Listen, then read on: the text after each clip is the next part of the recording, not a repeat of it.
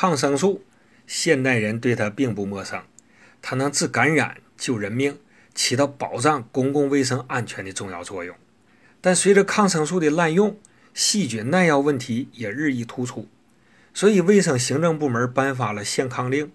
指出没有医生处方不准销售抗生素。可限抗令又造成了新的问题，使许多确实需要抗生素的患者不能在第一时间拿到药。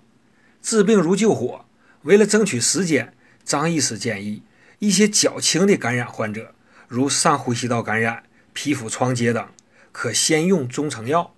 再去慢慢排队等医生开处方也来得及。中成药分三个梯队，单用首选普地兰消炎口服液，